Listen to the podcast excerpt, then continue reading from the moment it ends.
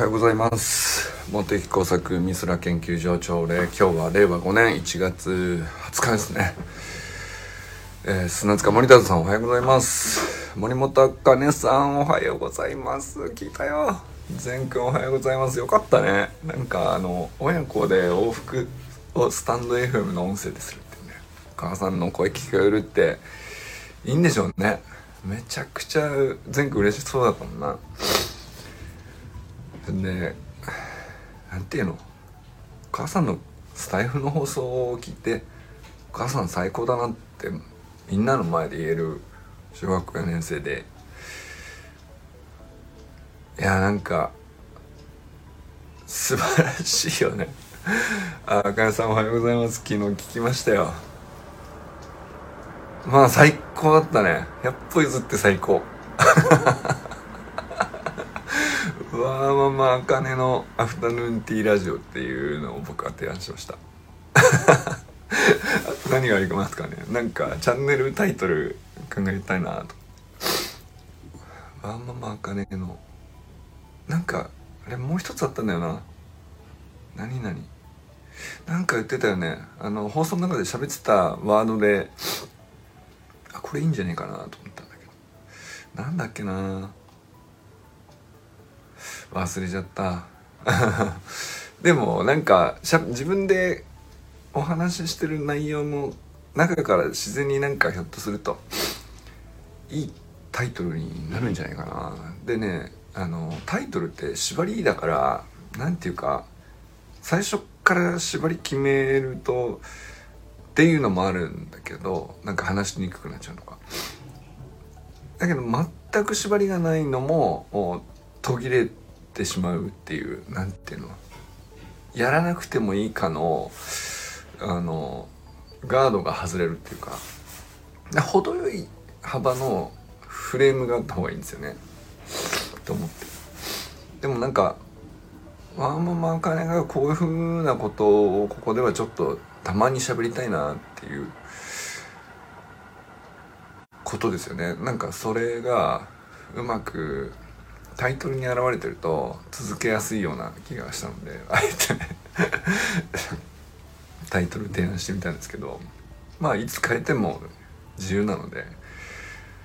なんか楽しみです。第1回からあそこまでね聞きやすいというかまあ普段ねお話声を使うお仕事されてるからだと思うんですけどすっごい聞き取りやすいですね。なんだろうな。聞き取りやすいっていうか聞いてて心地よいっていうか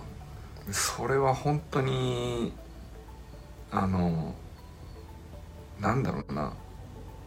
普段無意識にいろいろやって積み上げていることの結晶というかそういうもんだと思うんですけど。でその声をさ全はさいつでも聞き直せるわけだよね。いやそれすごいいいと思う。読み聞かせとかもさ最初ね昔どうどうしようかみたいな話で出ましたけどそうなんかお母さんの声を聞きたいっていうのはすっげえ子供にとっていい影響ある気がするんですよね。これはなんか何の根拠もないけど何を言うかもまあ大事っちゃ大事なんだけどそれ以上にお母さんの声がちゃんと聞けるっていうのは何て言うか圧倒的な安心感があるんですよね。すっげえ嬉しそうだと思うな善がな。あんなちゃんとまっすぐ喜ぶんだと思ってこれもまたびっくりで。なんかあのまあまだ小4だからっていうのもあるかもしれないけどお母さんほんとめっちゃ好きなんだけど恥ずかしくなっちゃうっていう微妙な年齢いつか来るじゃないですか。でも本当はね聞きたいわけよ。こっそり聞けるじゃん。スタイルだったら。そのなんかいずれ難しくなった時期においてもね。でまあまあ結局来ないかもしれないけどさ。いやなんかあれでつながっておくって実はものすごい発明かもしれないですよ。多分誰もやってないんじゃない？だって小学校4年生でやってるやつがいないから。あのワーママがやってるのはボイシーでね。あのいらっしゃいましたけどワーママハルさんっていうすっごい有名な方がいらっしゃるんですけど。でもワーママハルさんも本当に仕事の合間にあのボイスメモとしてなんか本当にねボイシーがすごくちっちゃかった頃に始めて。でそれが気づいたら大人気番組に3年4年かけてなってったみたいな感じだったと思うんですけど。まあでその大きくなるかともかくとして残しておくことにいかに価値があるかっていうのはそこに関してはもうなんか実証済みだと思うんですよね。だから本当にこんなの大した話じゃないのとか緩く発散してるだけでとかうん雑談なんだけどね世間話なんだけどねっていうことがあの本当一部聞く人にとってみればものすごいありがたかったり嬉しかったりでもそれだけで価値あるよね。がそれがさ週1回でもあってそれはもうなんか楽しみでしょうかね みたいな。状態にすでに俺はなってます。次来週かと思って。いやもういいんだよ。そんな無理しないで。あのでもぜひね続けてほしいなと思いましたね。と素晴らしい1回目で。うん。あのー、まあ1回目は1回目に自己紹介してくださったからああそういうのもあったんだとその保育のソーシャルワーカーとか保育士さんの資格持ってらっしゃったんですねとか。あれってさあれそうか。まあ自己紹介に書いてくださってたかもしれないけど忘れてましたね。なんていうか。でも改めて声で自己紹介でそれ言われるとなんかまあまた忘れちゃうかもしれないけどさ記憶にやっぱり残りやすいんじゃないかな。あので自分が誰かっていうのをあのなんていうの？名前と顔だけでも覚えて帰ってくださいって芸人さん言うじゃないですか。でもそれきっかけでずっと付き合い長くしていけばちょっとずつ本当に分かってほしいところも覚えてくれるようになるからっていう本当はそっちによ覚えてほしいとかあるじゃないですか。本当に子供が好きなんですよとか。だからこういう風に生きてるんですよとか。そんな中でも仕事はこういうことを大事にしてるんですよとか。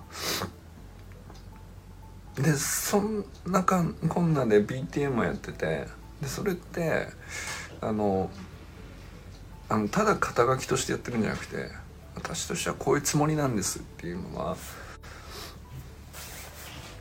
分かってくれる人が一人増えるっていうだけでやっぱりなんかやる活動の何て言うのかなそれに対する活力が全然違うっていうか 僕今日もこれからね読み聞かせ行くんですけどなんやってもやらなくてもいいんだけどなんでやってんのかなっていうことに対してエネルギーの湧き方がね上がる方がいいじゃないですか。それって多分あの見てくれる人が一人でもいるっていうのがはっきり分かっていればいるほどなんていうかうん自分が納得しやすいんですよね。やっぱやろうって思えるっていうか。いやー本当に素晴らしい第1回でおめでとうございます。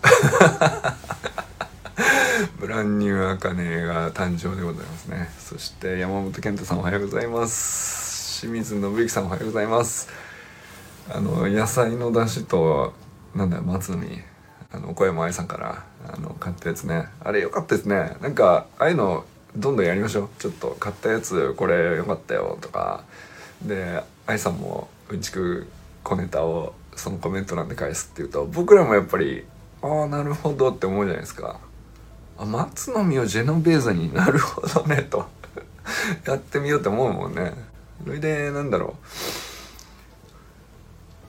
う。なんていうのああいうきっかけなかったらやらないことだけどきっかけさえあってやりさえすればすごくいいことみたいな。あのそういう種まきとしてはねなんていうのサロンメンバーぐらいの距離感の人がこれやってみたよは本当にいい刺激になると思うんですよね。いやなんかいいなと思いました。あの清水さんにコメント欄で小山さん書いてくださってましたけど、まあ、その後今朝もねなんか直接あのメッセンジャーで質問来ててちょっとこういうこと調べたいけどあのちゃんと理解するにはどういうことを大事にしたらいいんですかねみたいななんかすごくいい質問いただいてさっきまでやり取りしてたんですけどあこれ大事だなって答えながら思いましたね。あのどういうことに気をつけて、えこういう記事を読むようにしてるのかって自分の中でもなんとなくあったんですけどやっぱ科学ってこういうことだなとかそういうのがねこう何て言うか言語化する機会になって学びの引き出しをこう質問してもらえるとすごくいただけるんで。いや小山さんの加入でかいんですよ。本当にありがたい。いやあの僕の中では今すごくあの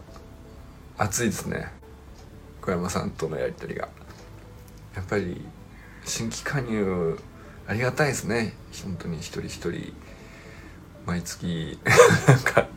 なんだかんだでね先月直くん今月小山さんっていう感じで入るとやっぱり頭に対するこう刺激の入り方が違うっていうかなんか頭良くなってるって思うんですよ。なんか質問されるとさすっげえ一生懸命考えるから。いや本当に。いいやり取りだったと思います。本当に。またお願いします。寺石ゆかさんおはようございます、えー、中村修平さんおはようございます。山田友人さんおはようございます。中島明さんおはようございます。京都の大階段駆け上がり大会に応援に来れるかどうかあのお休みを取れるかどうかということなんですけど何としても取っていただきたい。はいよろしくお願いします。佐藤直君おはようございます、えー、小山愛さんおはようございます。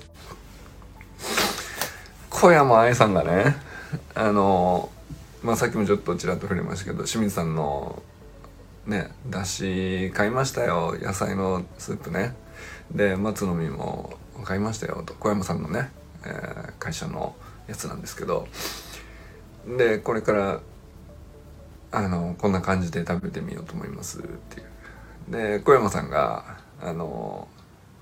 私はこういう風に使うのもいいと思ってますとかあの松の実だったらジュノベーゼにするのがとかっていうね。なるほどなっていうやり取りじゃないですか。でも本当些細な話だから例えばそのネット上の記事にブログで上がるかって言ったらそこまででもないっていうさなんかそのラインありますよね。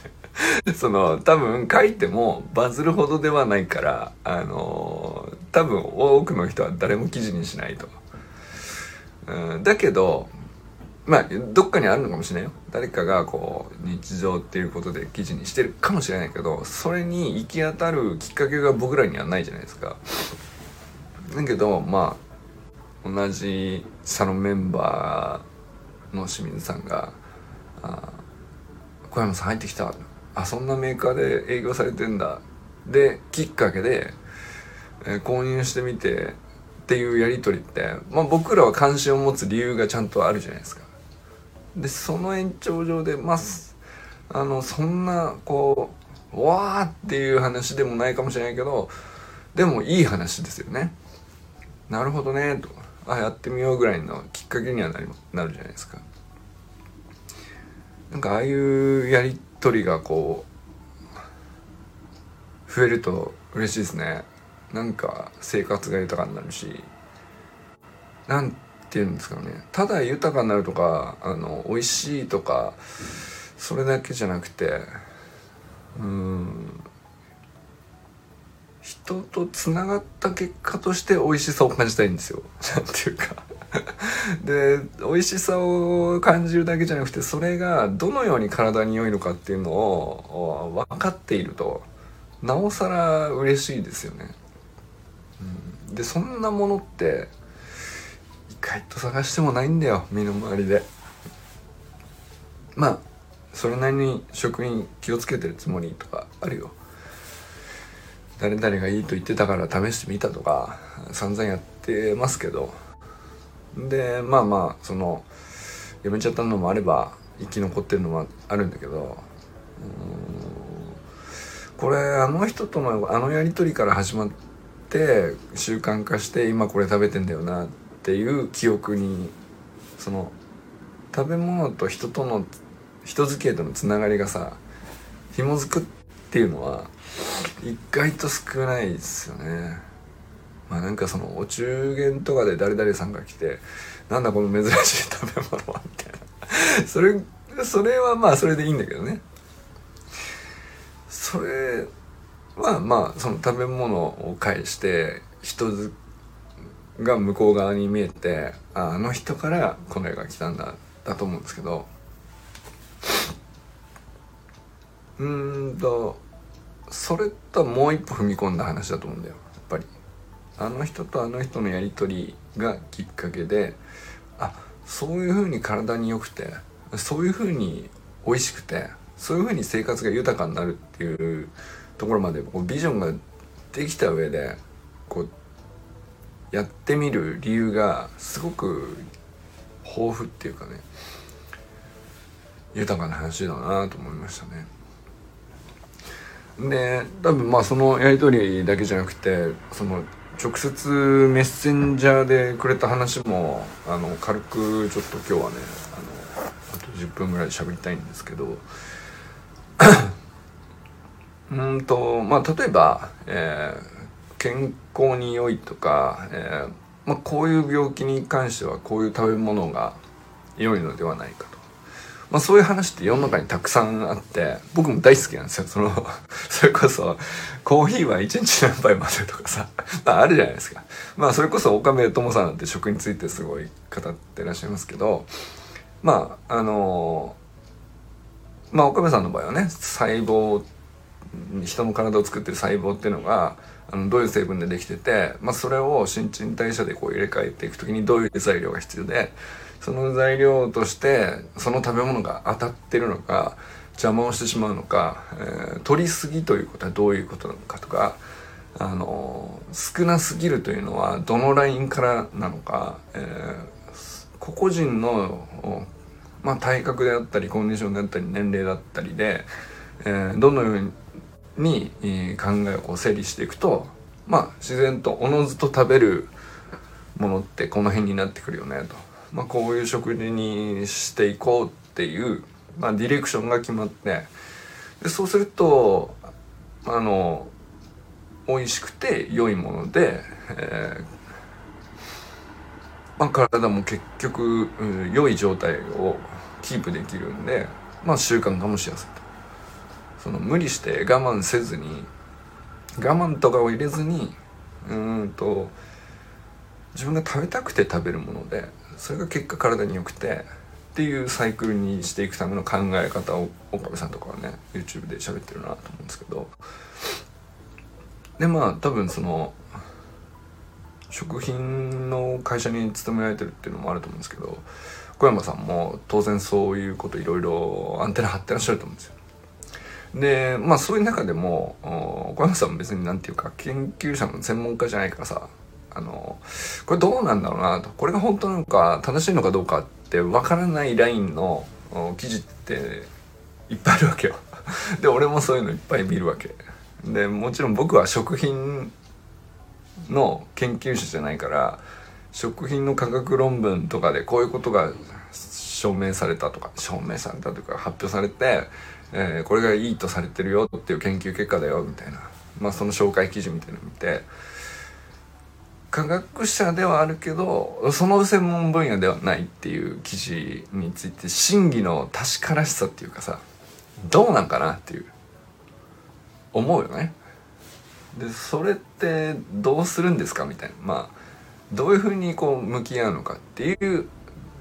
うん、まあご質問ですよね。でめちゃくちゃいい質問だなと あのちょっと上からなっちゃいますけどめちゃくちゃいい質問で本当大事なとこだなと思ったんで、えー、まあ何に気をつけているかっていうのを僕なりに3点整理してすぐお返ししたんです。でまあその話をちょっとかいつまんで言いますとまずその本当らしそうだという雰囲気を出していてえー、だけど本当かどうかはあの判断するこちら側のこうリテラシーが追いついてないんで、えー、本当に信じていいのかな？信じたいけどみたいな状態の、まあ、記事があったとするじゃないですか。まあ、これでこうこういう食べ物を食べるとこういう病気が治るとかさ、まあ、例えばねそういうやつね。うん。まあいっぱいあるじゃない。で僕がやっているのはですね、えー、まず一つはあのその記事が正しいかどうかを確定しようとしないっていうことです。これはあのこれはすごく大事なところであの確定したいじゃないですか。本当に正しいの。正しいんだったらやるよって思いたいじゃないですか。でこれがあのその記事が嘘だっていうのも確定しないその記事が正しいっていうのも確定しないその間にあの置いておくっていうのが僕はすっごい大事だと思ってて科学ってそういうもんだよねっていうことなんですよ。でまあその研究論文であってもだから一生懸命あのいろんな証拠集めて署名しようとその研究者の人は努力したんだと思うんですよ。でその研究者の人は確固たる信念であのこれは確からしいんだと。主張しまあ専門家同士の厳しい目で審査されて、えー、うんいいんじゃないかと思われたので、えー、専門の雑誌に、えー公表されてということだと思うんですよ。だからまあ全く嘘じゃないだろうという確率は上がる。けどおまあそこまでやっていたって、えー、覆されることはあるんですよ。そこまでやっていても覆されることが。あるだから全く嘘でした。嘘でしたっていうか悪意のある嘘じゃないよ。うん。っていうことはあのあるんですよね。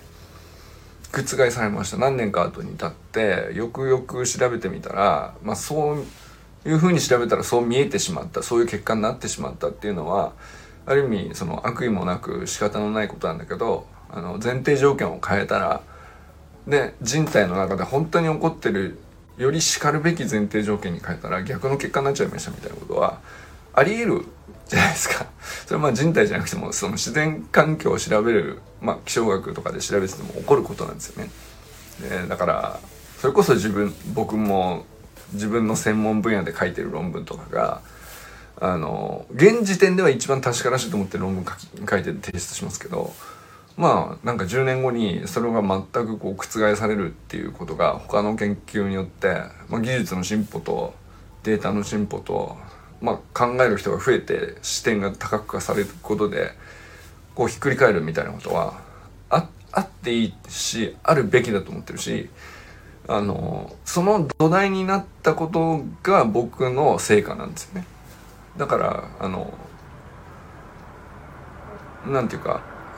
まあ、僕はそういうふうに捉えてるっていうことですね。でかまあか大体科学ってそういうもんじゃないとそのこれが現時点では一番確からしいって一生懸命調べて土台を作って提出するとそれを議論元に議論してまあなんていうかなんかそれに納得いかないなっていう視点から研究を始める人もいるし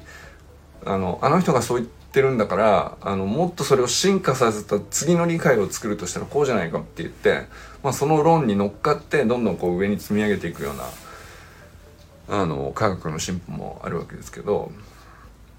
だからあの反証するっていうことであの論文を否定するっていうことで新しい成果ができるっていうのも一方ではこう積み上がっていくんですよね。なのでまあそんな感じのことをやってるわけです僕らは。あのど分野かか、まあ、関係なく科学ってそういうことをやってると思うんですよ。だからあの正しいか正しくないかっていうふうにこう二元論的に確定しようとするとあの基本的に、えー、間違いのもとというかそうな非科学、えー、科学的ではなくなってしまうっていうことですね。これはまあ難しいところなんですけど あの科学的であろうとすることはすごくふわふわしたあの寄りかかる場所のない中間でこう何て言うかエネルギーの必要とすることなんですけどま